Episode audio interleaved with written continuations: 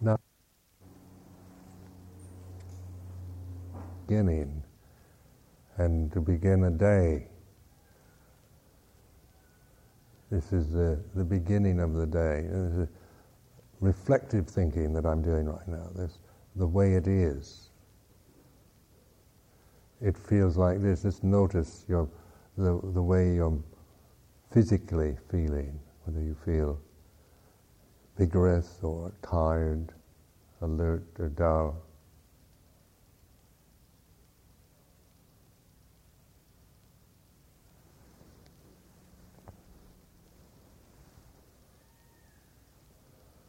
This reflection isn't passing judgment, not saying you should feel a certain way, but just to accept the way you're feeling at this time, to notice it, rather than to just come in and do things uh, half-heartedly or mechanically, or just caught in assumptions and attitudes and ways of reacting that are never fully recognized or consciously accepted. So that take things like a simple reflection on the beginning, beginning of a retreat, meditation retreat, the beginning of a day.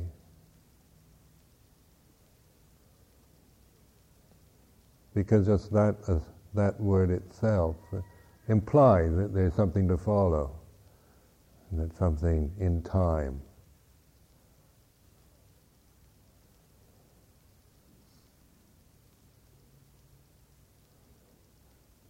The way it is, it's the body sitting, sitting and breathing.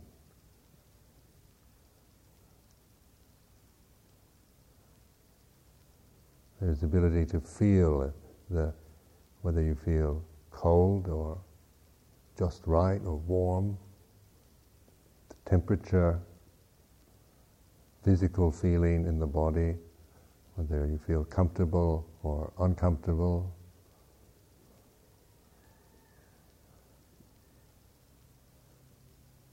The body's breathing. So this, these are quite obvious experiences, that, but say when we are reflecting on Dhamma, we're, we're bringing this into full conscious recognition because we can be breathing and sitting and feeling cold and all the rest without and just be caught in habits and reactions. It's never we're never fully with the way it is because our minds are off somewhere resisting, reacting, out of the fears and desires. So this retreat is, see this as an opportunity to, to be at ease, to be relaxed, to be reflective, begin to notice just the flow of life as it is. Life as a flow, as a flux. That, that is all right, there's nothing uh, wrong with it. There's nothing that shouldn't be. When we begin to tune into the natural flow, into Dhamma, but when we're caught up with, with the fears and desires that we produce onto life, onto the moments of our conscious experience, then of course we experience suffering. Recognize that you're coming, most of you are coming from a very active life, a life uh, living in your own homes, your work, friends, all the kind of activities and familiar things are now uh, not here. This is a different place. This isn't your place. This isn't your work.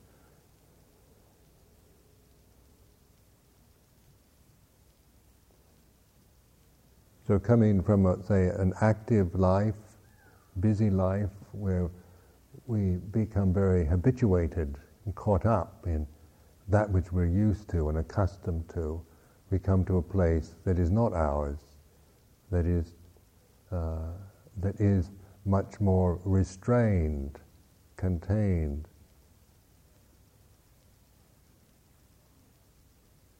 Not as active.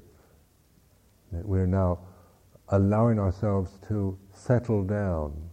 So the first three days of any retreat, you have to allow yourself this experience of restlessness and and uh, this the agitation, uh, physical agitation, physical restlessness and mental uh, agitation that you might be feeling is the hangovers from the active lives, the busyness, the, the obligations, the duties, responsibilities, and so forth that you have, say, in, da- in your ordinary daily life. And if you're patient, uh, with all this, it takes about three days to, to be able to just let it all kind of settle down through the, the powerful effects of meditation, silence, restraint. During this retreat, we regard everything that happens as part of it. Whatever uh,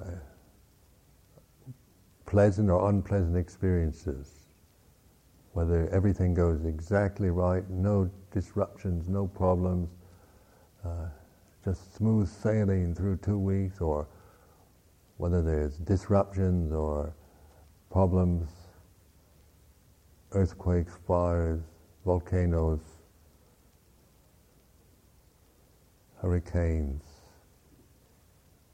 or whatever determined to regard it all as part of the part of meditation.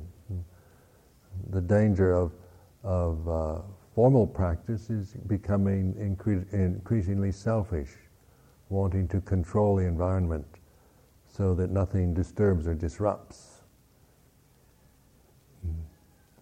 So when you become eager for controlling uh, everything and trying to to get rid of of those disruptions or sounds or conditions that irritate or frustrate you and try to control environment so those things can't affect you, then you become increasingly selfish, self-centered.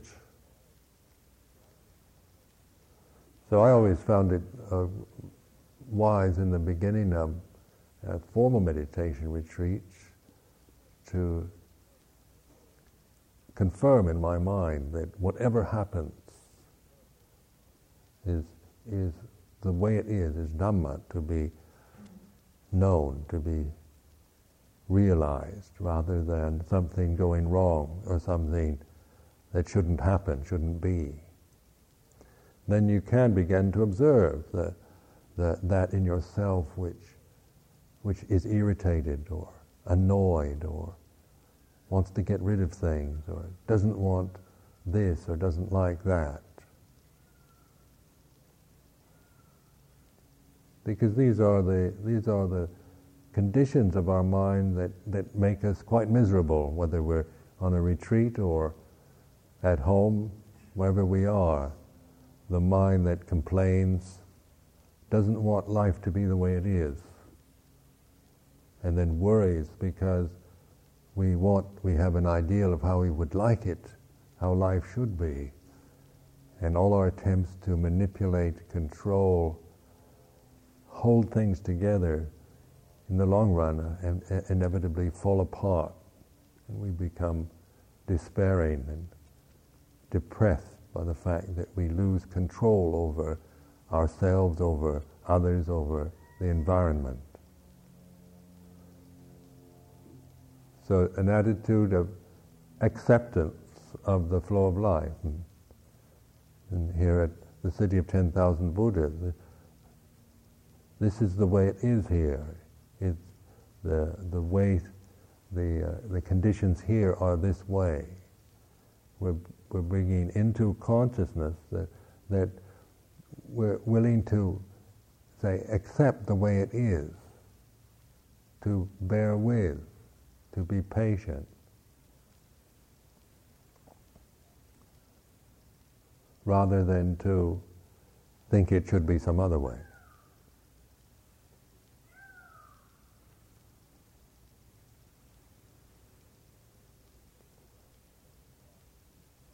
The same applies to yourself, mm, what you're feeling, uh, your emotional reactions, your physical uh, sensations, whatever they might be.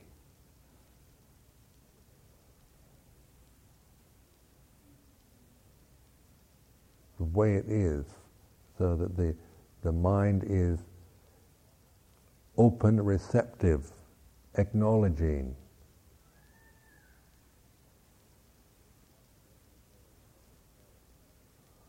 letting go of the desire to manipulate and control.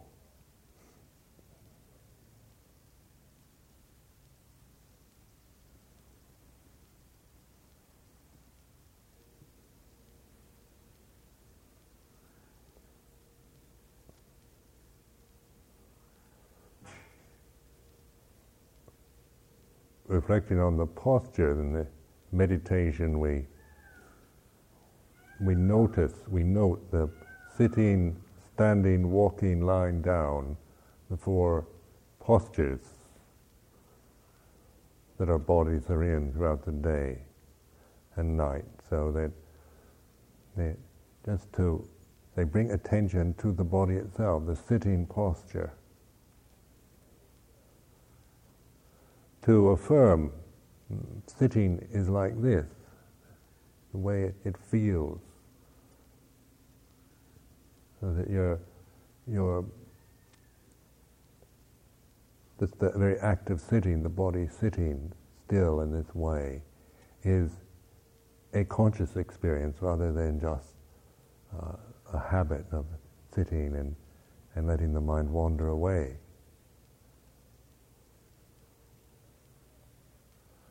Have you ever just thought about noticing what sitting is like? The stability of the human body to sit still, to sustain itself in, in a posture.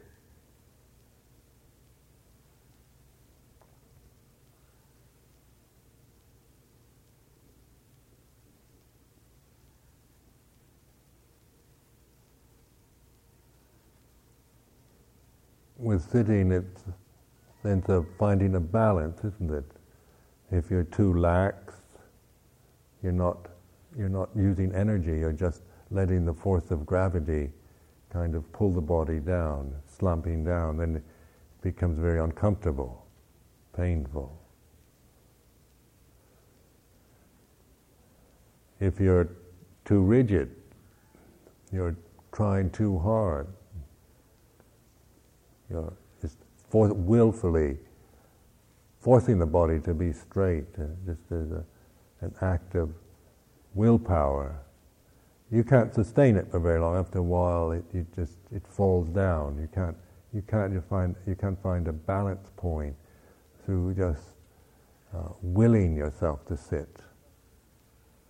So you're reflecting, noticing, what, what the balancing ability of the body, where it feels comfortable, where the spine is in alignment, where the energies flow through the body properly, this sense of, of, of the body being energized in this sitting posture, not just controlled to willpower, but its natural energies are allowed to circulate and to uh, hold it, then one finds the ability to sit straight. Is something that we aren't forcing upon the body, something that the body can do, that is natural and comfortable for it to be able to do.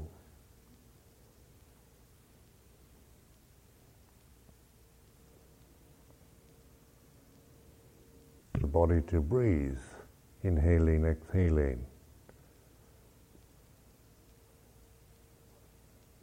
this is the way it is. This isn't something that we're it's up to us to decide whether we're going to breathe or not. The body breathes according to its needs.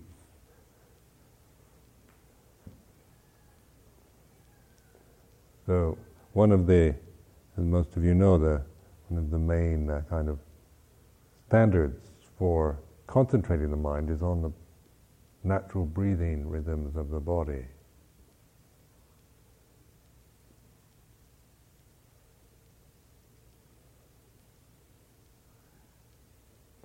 They have different points. Some people concentrate at the nostrils, where you feel the air entering the nostrils, the inhalation, exhalation. Then the others uh, teach the concentration at the uh, abdomen.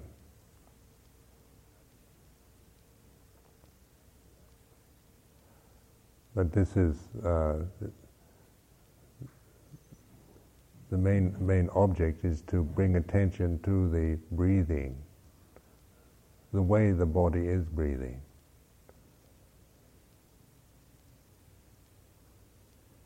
without any attempt to control it or make it any certain way.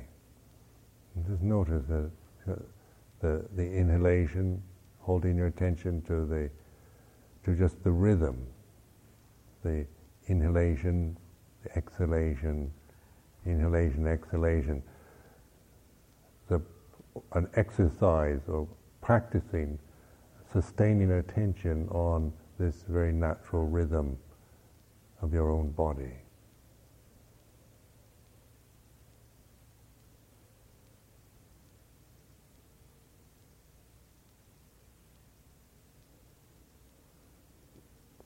Regard the reflection on the breath as a peaceful practice. Breathing is something that is neither excites it neither excites the mind nor is it painful or unpleasant.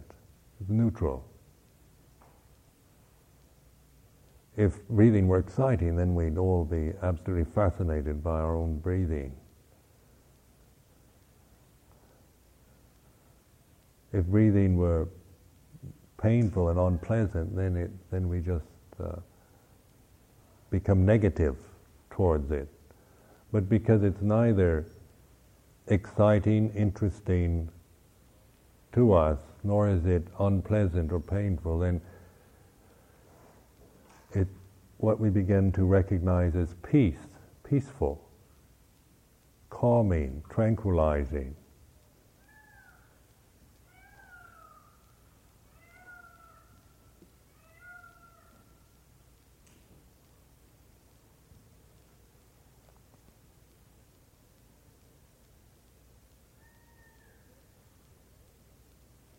So affirm that in your mind when you're, or when you are contemplating the breath.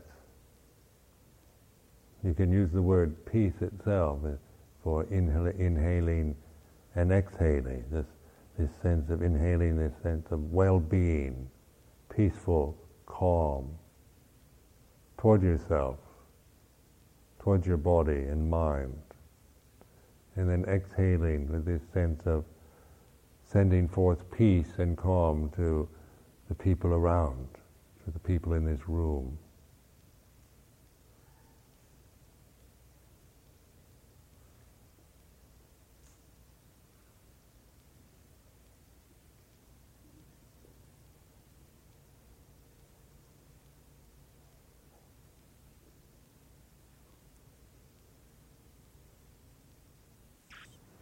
and recognize the auspiciousness of this event. The, the place it's in is, has been a place that has been used for the teaching practice of Dhamma for many years.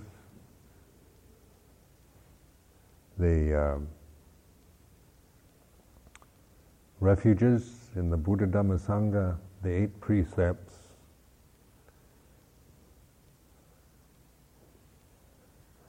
the, the fact that you have a shelter for the night, uh, food will be offered, uh, the requisites for survival as a living being are adequate.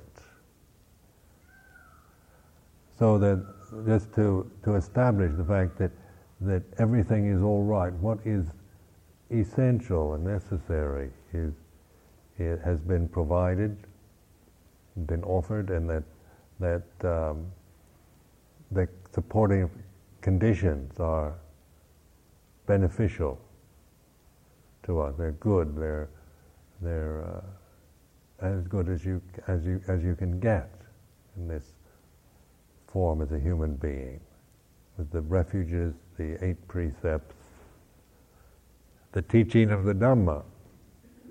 And so now it's up to you to to do the work. The situation has been provided.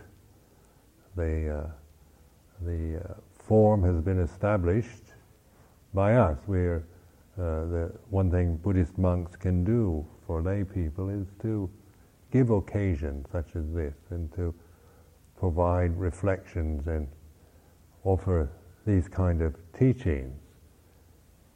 That then the the work is really up to you. What you do with it, how you use this this occasion. You don't want to spoon feed you and and make you dependent and not a guru uh, type of uh, teaching where you where you have to believe everything I say and and kiss my feet every day.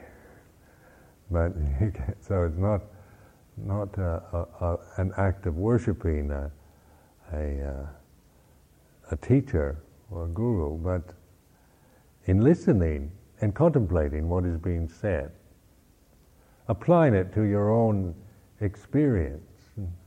When we talk about suffering, we're not talking about some kind of abstraction or somebody else suffering, or the suffering of, of, the, of the Kurds or the uh, Shiite Muslims in southern Iraq or the Ethiopians. We're talking, we're applying this, this uh, word suffering to our own experience we can recognize the suffering uh, of others, uh, that's easy enough. But to really look and come to terms, understand our own feelings, insecurity or inadequacy, of uh, inner anger, rage, or resentment, or bitterness, or jealousies and fears and these kind of emotional states that haunt and, and corrupt our conscious experience of life, the suffering. So that this suffering is the truth that Buddha emphasized, is the kind of sign that we use to awaken to, because suffering is what human beings tend to avoid and reject, always running away looking for happiness. The truth of the matter is that when you stop running and you begin to look and examine, investigate suffering, you find out you're not suffering.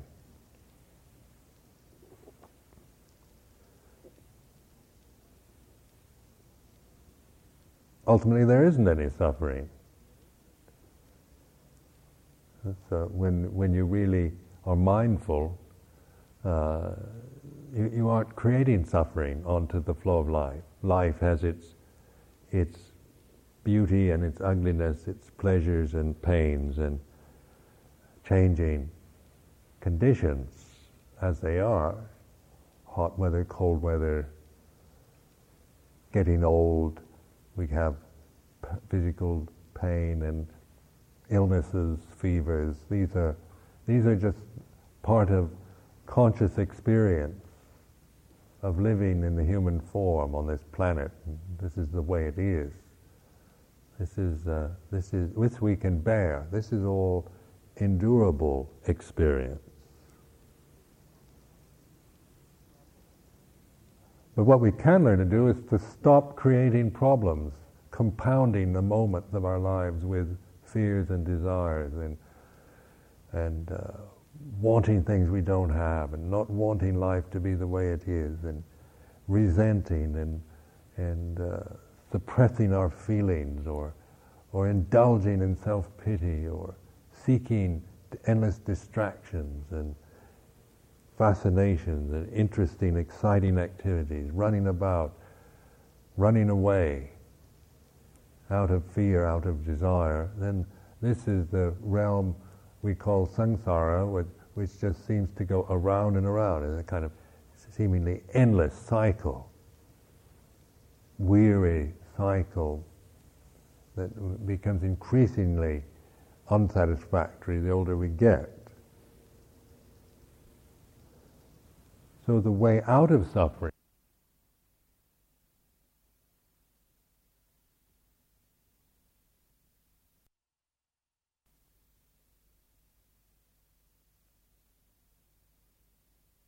ourselves still caught in in negative states and a kind of can be an ongoing reactive negative reactiveness to whatever is taking place or what's ever happening towards ourselves or towards others, towards the things around us. And we've developed the discriminative faculties to a high degree through modern education, through ability to read and write, to think, to compare, to use logic and reason, and therefore this discriminative function of mind begins to dominate conscious experience everything is compared with something else, so better or worse.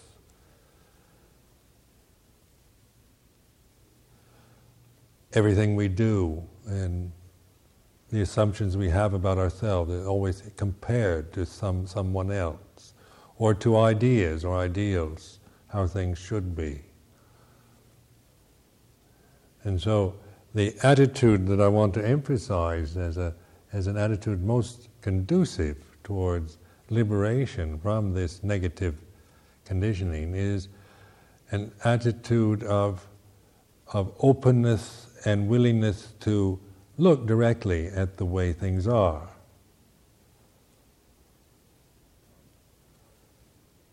Rather than to try to get something or get rid of something, trying to, to manipulate, control your mind or the conditions around you, uh, we take the attitude of accepting, noticing, reflecting upon the nature of conditions, which are that they're impermanent. And so that we can begin to look honestly, directly at the f- moods, the thoughts, the memories, the fears and desires that we might be experiencing in through our minds or that we have repressed and have rejected, we now have the opportunity to observe, witness, see them as they really are, as that which comes and goes.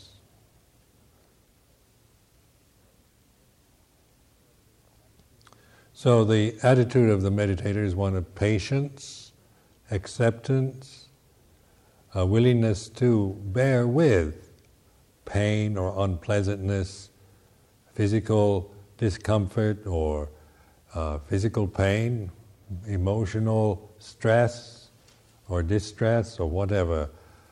These, these are the dhammas, these are the, the conditions that we are witnessing to, observing, observing them no longer in the judgmental, critical way, but as that which is subject to arising is subject to ceasing. Now, the, the paradigm that the Buddha gave us uh, is, a, is, a, perfect pattern to, to uh, reflect upon because the, the refuges that we take, they, the, the, the three refuges in the Buddha Dhamma Sangha actually are the, the pattern of experience that we have as individual human beings. But transposed from the ego, the self centered personality, to the Buddha. So when we take refuge in the Buddha, what we really, the, the effectiveness and, and uh, practicalness of this refuge lie in our ability to be mindful, to be that which is aware, intuitive, sensitive, receptive, knowing, using wisdom.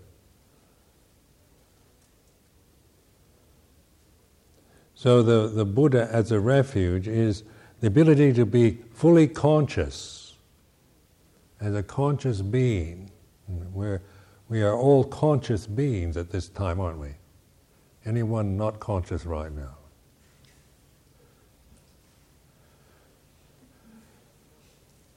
We are consciousness is this way, isn't it? It's having been born in this form. This is this, and as a separate seemingly separate individual being, then this is the experience of consciousness where there's a subject and object.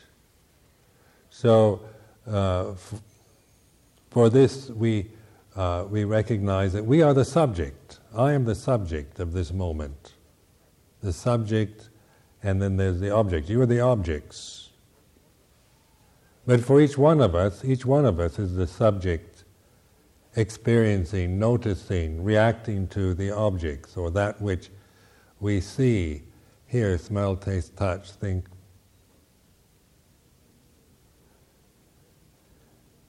And this experience of consciousness, uh, out of ignorance, out of not understanding the true Dhamma, then we interpret it always in the wrong way, which is the egotistical, selfish, personal, everything is taken on a personal level out of the conditioning of your mind.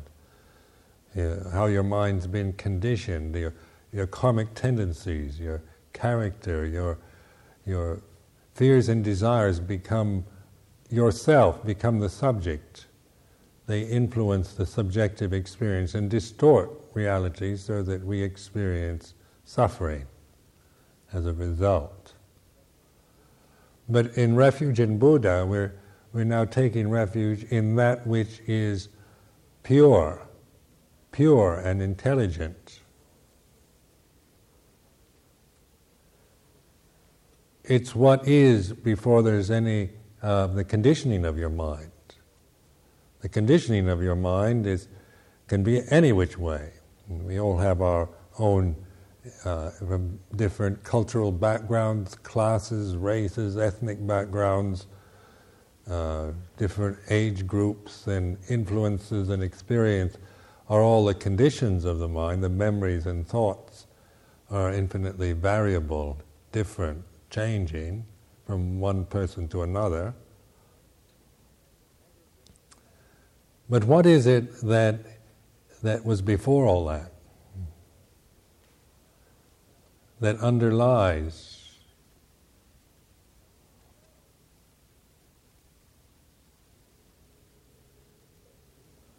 if we are just a condition of the mind, then, the, then there is no possible escape from suffering. There's only the, we're only caught in a, in, a, in a realm of endless pain and misfortune because the, uh, the conditions, the conditioning, all are their, their nature is to arise and cease, to be born and die. So, so we're caught in this sense of being someone who's dying or going to die. There's always this sense of fear and despair and anguish in the human mind as a reaction to this wrong understanding, this wrong view. So we're changing that to the right view right understanding. And this we accomplish very much through developing this sense of refuge. In the Buddha, the Dhamma, it's always the, the, the Buddha seeing and knowing the Dhamma. And the Dhamma then means the, the truth of the way it is. The true way of things, ultimate truth, reality, in other words. So that there's this ability for each one of us, when we let go of the conditioning of the mind and the, the reactiveness and the habi- habitual tendencies, to be able to see and know things as they are. And that is what we mean by taking refuge in the Buddha, Dhamma, and the third refuge of Sangha is the those who practice, those who live in the right way. There's the monastic Sangha, the, the Bhikkhu, Bhikshuni Sangha, uh, there's uh, various ways of, it means a, a community or group.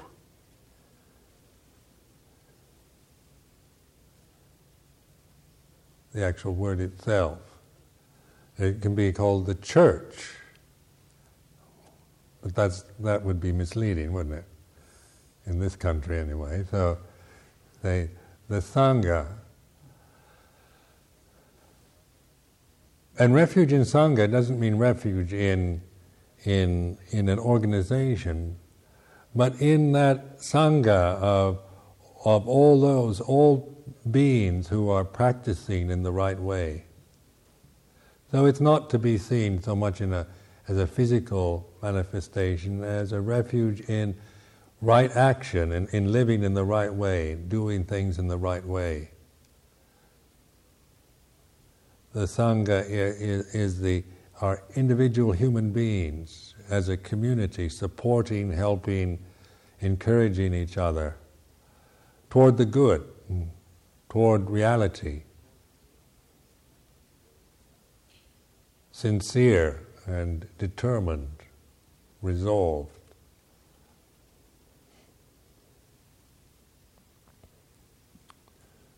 So, in this and these three refuges, we have the, the, uh, that perfect knowing, perfect wisdom of the Buddha, knowing and realizing, seeing the truth, the Dhamma, and then each individual person here, each living being here on this retreat, taking refuge in Sangha, means to determine to, to do good, to refrain from doing that which is harmful or disruptive, cruel, unkind, insensitive towards yourself or to others, and to practice in the right way. So these, each, each of these refuges or jewels, we call them the three jewels or the three refuges, mean. This is how to, to reflect upon it. I find it very important to teach the three refuges to Western people because uh, this is, uh, one can see that, that, that oftentimes uh, Western Buddhists or me- people in practicing meditation in Western uh, countries tend to dismiss it and not see its value, not really develop it. And so they, they miss out on something, the kind of very essence of, of the uh, holy life, of the spiritual development, the very, the very essence has been overlooked. Because this is, this is proclaiming an, uh, a truth and a refuge and a way that is uh, that we that we we're not taking it for granted. We're not believing in refuges. We're not uh, just regarding these refuges as, as kind of sentiments of traditional Buddhism, we're internalizing these refuges. We're making these refuges real in our practice. So that Buddha, Dhamma, Sangha are realities, are something they apply to our experience of life, living, breathing, conscious, feeling experience. They aren't just Theravadan or Mahayana customs and traditions, sentiments and, and nice ideas. They're actually very profound ways of profound refuges that help us to, to endure, to put up with that which we think we can't endure, to be able to understand and know what we think we can't know Because in reflection on Dhamma, the, the, the, we are now in this realm of consciousness. Consciousness is the experience of from, from birth, being born, and therefore we have to experience life from where we are as a subject experiencing the objects. Instead of interpreting this experience from the habitual tendencies of, of uh, the conditioned mind, we're now intentionally, with deliberate intention, adopting this, this, this paradigm of the refuge. The Buddha knowing the truth, seeing the, the Dhamma, the truth of the way it is. And then the practical living experience within the human form during this time. We'll, we'll, we'll be together for two weeks here at the City of 10,000 Buddhas in this meditation hall, and what happens, what goes on, uh, or what doesn't happen, uh, for what is pleasant, painful, desired or undesired, uh, whatever it is, we're, we're now choosing to look at it as the Buddha seeing the truth, the Dhamma, rather than me reacting to this and that and, and being caught up in, in just the uh, immature emotional and reactive tendencies of our minds.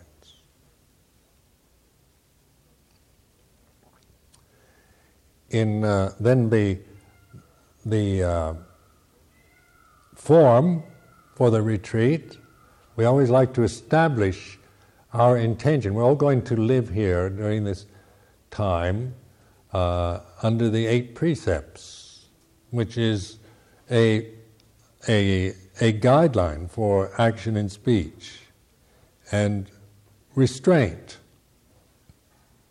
So that these, these uh, eight precepts help when we determine to live under these eight precepts, then we, they're, not to, they're not commandments, a kind of uh, pushed onto us, we're not uh, coming from the high seat, from the pulpit, telling you uh, that you have to keep these precepts.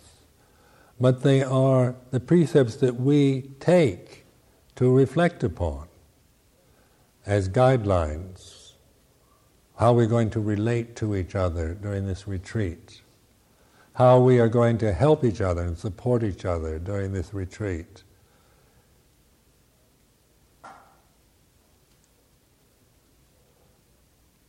So the first precept is the, um, the most important precept to refrain from intentionally taking the life of other beings. And hopefully, this is not a great problem with most of you at this time. Uh, usually, people coming to meditation retreats are not prone towards kind of liking to murder or take the life of creatures.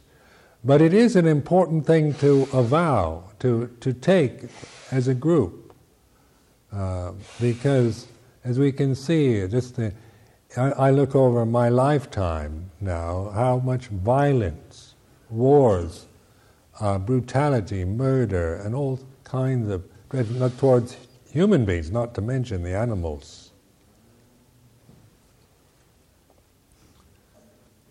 through Second World War and all the wars that have followed, uh, endless procession of, of death, destruction of just human life. Because this one precept has not been regarded as, as an important, important enough to follow. I mean, when it, it, it's merely, it, it's not considered the important uh, consideration for one's life. And yet it is. This is our humanity allows us to choose, to decide, to make our minds up, to not intentionally take the life of other creatures. Sometimes just being living in this realm, this sense realm, the way it is, as is, we uh, end up accidentally or unintentionally destroying the life of creatures, but that we can't help. That's just the way it is. If there's no intention. But we can, we can use our ability to intend the, our mind towards doing what is right through action and speech. So we now say, I will refrain from intentionally taking the life of other creatures. This includes human beings to uh, all uh, forms of uh, conscious living creatures, from the likable to the detestable.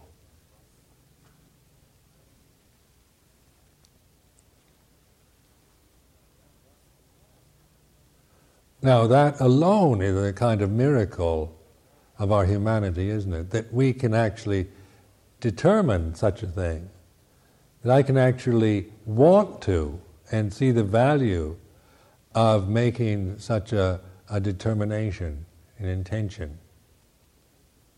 When you think of it, this is, this is the way that we can solve the problems that we face, say, worldwide, in regards to wars and political, economic, social problems that seem so uh, beyond any possibility of solution because the way we try to solve problems is not through moral or ethical means, but through power, isn't it?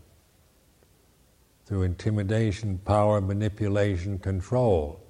Not through what is truly beautiful about our humanity, is that we can decide, each one of us. I can't decide it for you. Each one of us has to decide this and make this determination for ourselves. So, on this summer solstice night, we, we make this determination uh, to refrain from intentionally taking the life of other creatures.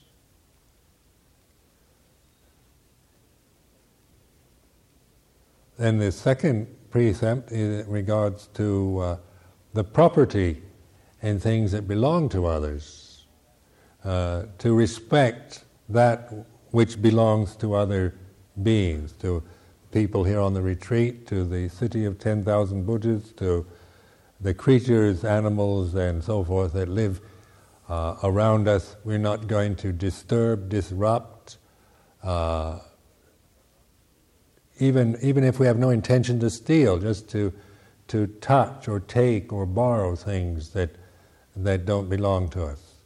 Because at this time we're, we're, we're, our intention is to respect the property, the things, the, the places that belong to others. So that's our, de- our determination for the second precept. The third precept in regards to uh, sensual, uh, seeking of sensual pleasures. Uh, at this time, we're, we're, we're, determining not to, say, sexual uh, activities, to refrain from any intentional, deliberate sexual or erotic activities, to refrain from seeking distractions through uh, through, through sense delight. Because at this time where, where our practice, our, our intention is to, is to concentrate, to look, to examine, to watch, begin to see how much we distract ourselves through sexual, sexual activities or just sensual uh, pleasures just going from, from one, seeking sen- uh, pleasures through the senses, one right after another, to distract the mind rather than to understand or to liberate the mind. So at this time we regard each other in that way, in this way of, of not, not seeking or, or intending to expect, demand, uh, sexual uh, involvements, romantic involvements. this time we're determining to, to live this, this time together in this way that we, we're not making these demands or we have not uh, developing these kind of expectations in our minds. If these kind of thoughts and desires come into consciousness, then we're looking at them as that which is ar- arises ceases. We're putting them in the proper perspective of knowing them for what they are rather than as something we should either uh, follow and act on or something we should suppress and reject out of fear and aversion. Then the fourth precept in regards to speech, and during this retreat we, we try to maintain what we call the noble silence. Noble silence is not dumb silence. Dumb silence is is where you uh, you refuse to speak, even when speaking would be the compassionate, appropriate thing to do. The noble silence is we're taking the responsibility for our speech. Uh, we're not we're not going to try to lure each other into conversations, chit chat, uh, gossip, uh, so forth, or any other forms of, of uh, habitual speech habits, tendencies, but we will learn how to be silent and still. If there is something important to say, some message to communicate, uh, something that needs to be said, or, and then that is appropriate to, to speak at that time. But other than that, then try to to just watch, observe this impulse, the, the, the kind of compulsiveness to want to say, to speak, to chat, to, to break the silence. Uh, it's uh, important because uh, oftentimes our speech is very much uh, something we use to, to run away from fears or anxieties just by chatting, talking frivolously, gossiping. We, we uh, can move away from our discomforts or fears. But in this retreat, we want to look at these fears and this feeling of discomfort, being ill at ease or unsure. We're, we're looking at it, we're observing it in this way of the Buddha seeing the Dhamma rather than, than uh, just trying to get rid of what we don't like or run away from things. So we use the fourth precept as the precept uh, during this retreat of noble silence. The fifth, refrain from taking uh, addictive drugs and drink, so that we're not uh, influencing our consciousness with the with that with substances that uh, distort it and or make it unusual. We want to use the normal consciousness, the consciousness that is not being affected or influenced by chemicals or foreign substances. That is, not to get addicted to various drugs and drink and so forth. So we refrain from taking any of those kind of uh, substances during this retreat. Then the sixth, the sixth uh, precept is uh, to refrain from taking or eating at times that are not designated. For the for most of us, we like the, the, the monks and nuns, we can't eat after twelve noon, or one o'clock at least in the daylight savings time, idea of the high noon. Uh, we, we can't take solid meals in the afternoon.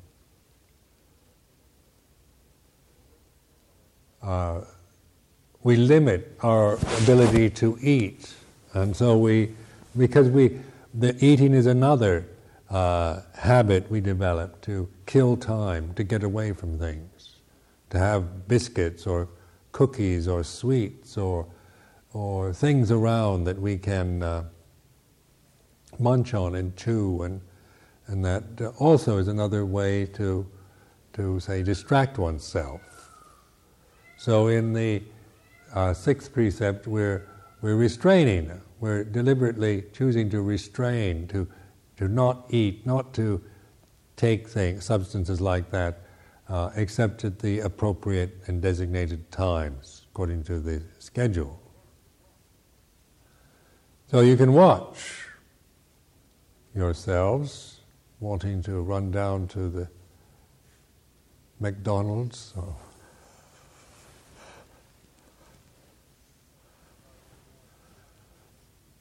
in regards to the food, the, the food is to learn to accept the food that, that is made available, not to, to uh, and to develop a sense of, of uh, gratitude for this food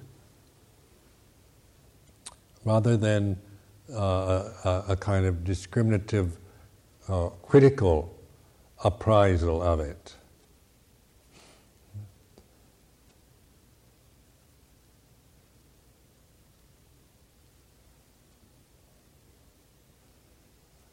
The mind that, that gets attached to special kinds of foods and has very gets very fussy and and very specialized in diet. We can see, we can begin to observe the, that in us which which wants or doesn't want or likes or doesn't like in regards to the, a basic requisite needed for survival is food. But the precept itself means to, to uh, determine to not eat except at the designated times. Then the, the uh, seventh is a very long precept which uh, includes all forms of entertainments and pleasurable distractions dancing, singing, uh, going to shows, watching the television, listening to the radio, um, reading novels, uh, playing games, doing things to just distract yourself through fun, through, through pleasurable, uh, interesting, exciting entertainments. So that's the, that's the precept where we say we, we can't allow ourselves to have any fun on this retreat.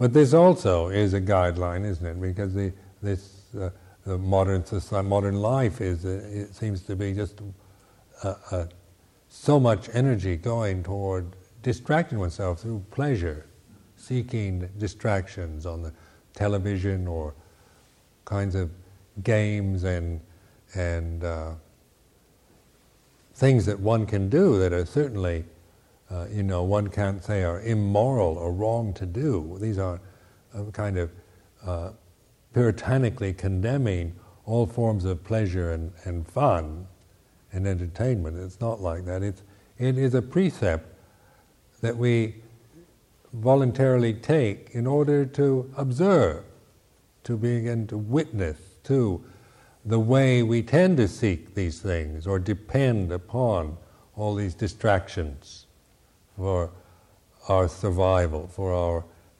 for our just to get away from the fears or the doubts, worries of our mind, the negativity of our mind. Then the the uh, eighth precept regards to sleep.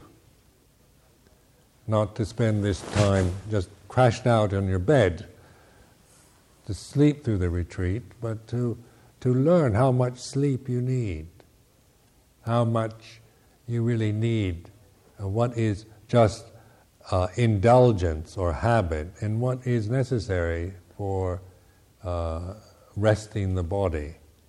And so, by taking this eighth precept, then you will you will have some wisdom in regards to how much sleep you need. So we're we're touching upon food and sleep, uh, games and and music and dancing and pleasures, uh, fun and games, uh, the, the drugs and drink, sexual activities. Uh, notice how, how it goes through the, the, the, the uh, realm of human experience from, say, the most uh, worst possible thing human being can do to kill some other human being to the, the last precept, which is merely to, to not indulge uh, in, in heedless sleeping.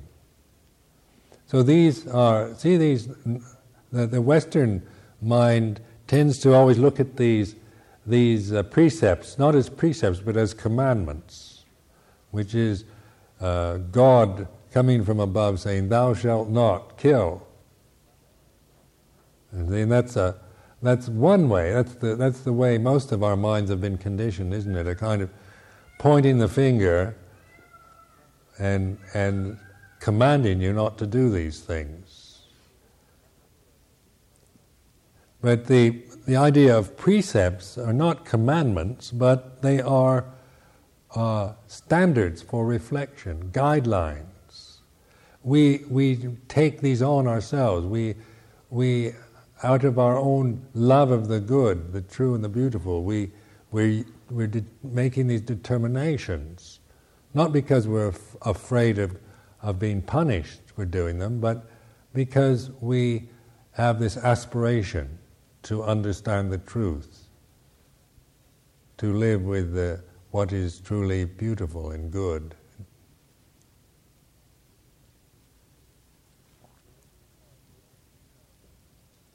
So when you start looking at the precepts as as things that one can that they uh, say are beautiful gifts that we that we can choose. We can choose to take on these lovely gifts. They're gifts to us, aren't they? That in this human form we can actually decide, we can actually see the advantage, we can actually make such determinations. The conditioning of your mind may react to it, and uh, as no doubt we all have gone through various reactions and rebellions and resistances and fears and worries in regards to the precepts that we keep. Uh, the, the, the habitual mind, the conditioned mind, doesn't like those kind of restraints. It's not used to it. You're conditioned to not be restrained. You're, conditioned to, to follow impulses or to repress them, not to understand them. And so the, these, these uh, precepts are, are guidelines for action and speech, standards that we take for our life here together in order to come to terms with and, and uh, begin to really see what it is that causes us to be negative, to be distressed, to feel despair and depression. Because these mental states can all be relinquished and abandoned.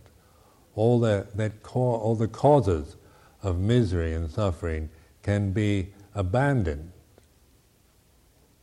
Once you understand, once you appreciate and fully understand the, the freedom you have to choose and to use wisdom and to be mindful.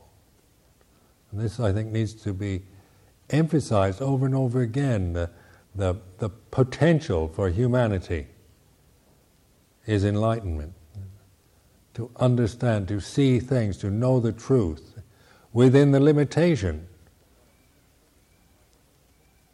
that we find each one of each one of us finds ourselves in, in this human limitation, and its karma and its in its good and bad qualities.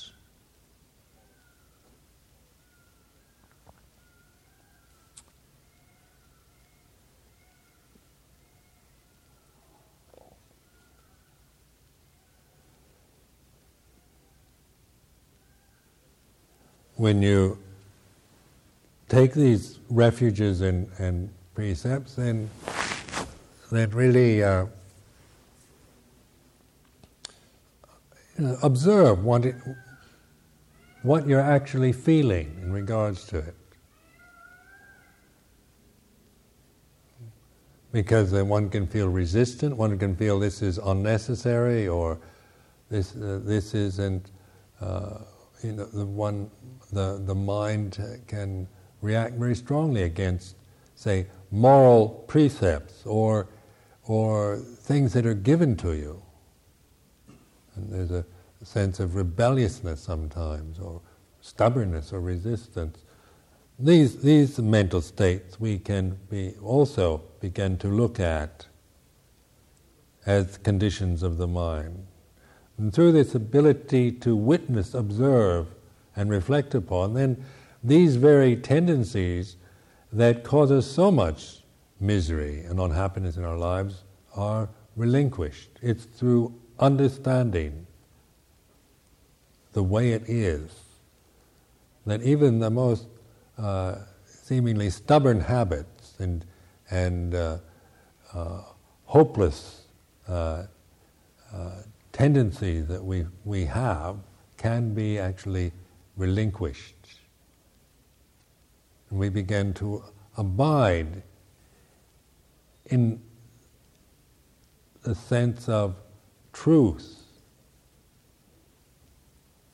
the true nature of things.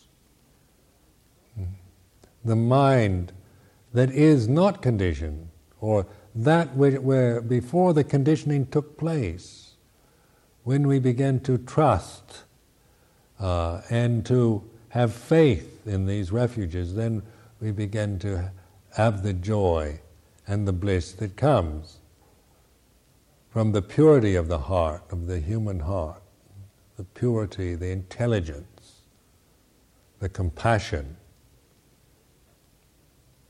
the loving, joyous qualities that are natural to this human realm. When it is not disturbed or distorted with all the fears and desires that we accumulate and acquire through ignorance, through not understanding Dhamma or the way things really are.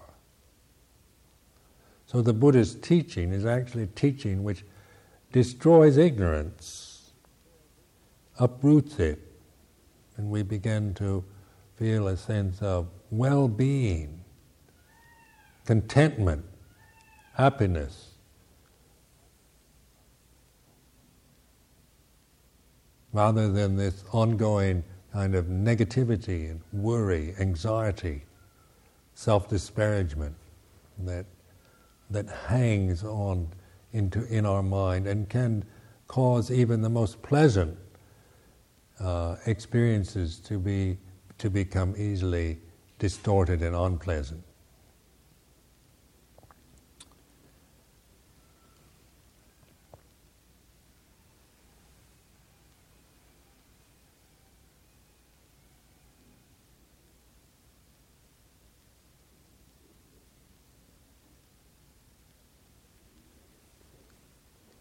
We have with us on this retreat the Venerable Amaro, who most of you know by now, and uh, Venerable Jayasaro, the monk sitting behind him, is the vice abbot of Wat Pa Nanachat in Thailand, the international monastery in uh, Ubon, Thailand. He's visiting this is his first time in the United States. And then sisters from Amaravati, Sister Thanissara and Sister Abhasara, who are uh, help, helping on this retreat. And they're ten precept nuns, uh, trained in the Theravada tradition.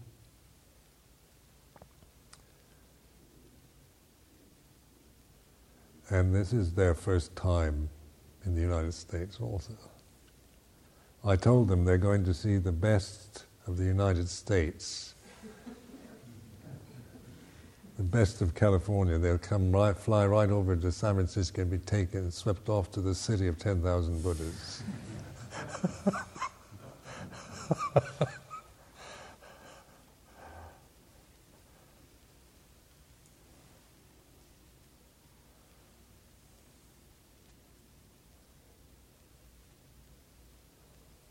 then uh, the, Venerable Dharma Master and abbot of the city of 10,000 Buddhas is with us this evening, Venerable Heng Chi, sitting next to Venerable Amaro. And uh, he, he has been so very supportive and, and very uh, encouraging for us to have this retreat here at the city. Through his kind of uh, encouragement and, eagerness that, that this happened, that, that it's possible. That They have been enormously generous, uh, the, the, the bhikkhus, bhikkhunis here at the City of 10,000 Buddhas. And so it's, uh, one can only feel a sense of gratitude and appreciation for such kind of overwhelming generosity and uh, eagerness to support and help us in every possible way. And I've had a, a strong connection to this, this particular uh, place for about 10 years. I met the Venerable Master Hsuan Hua uh, about 10 years ago in San Francisco. And uh, when I met him, I felt a very strong. I didn't know what to expect. Uh, I didn't know, you know, what would. Uh, I was advised that I should meet this this master, but uh, I didn't know quite what to expect. But on the meeting, I felt a very strong affinity and and uh, almost it was a very spontaneous feeling. And just one I remember was the way he moved his hands uh, something like just a movement like that, the way uh, Venerable Master Hua moved his hand, uh, something in me uh, reminded me of my own teacher in Thailand, uh, Than Ajahn Chah. And there's a, a, a strong, I had a, there's very strong uh, affinity with uh, Than Ajahn Chah in Thailand. I spent 10 years training under him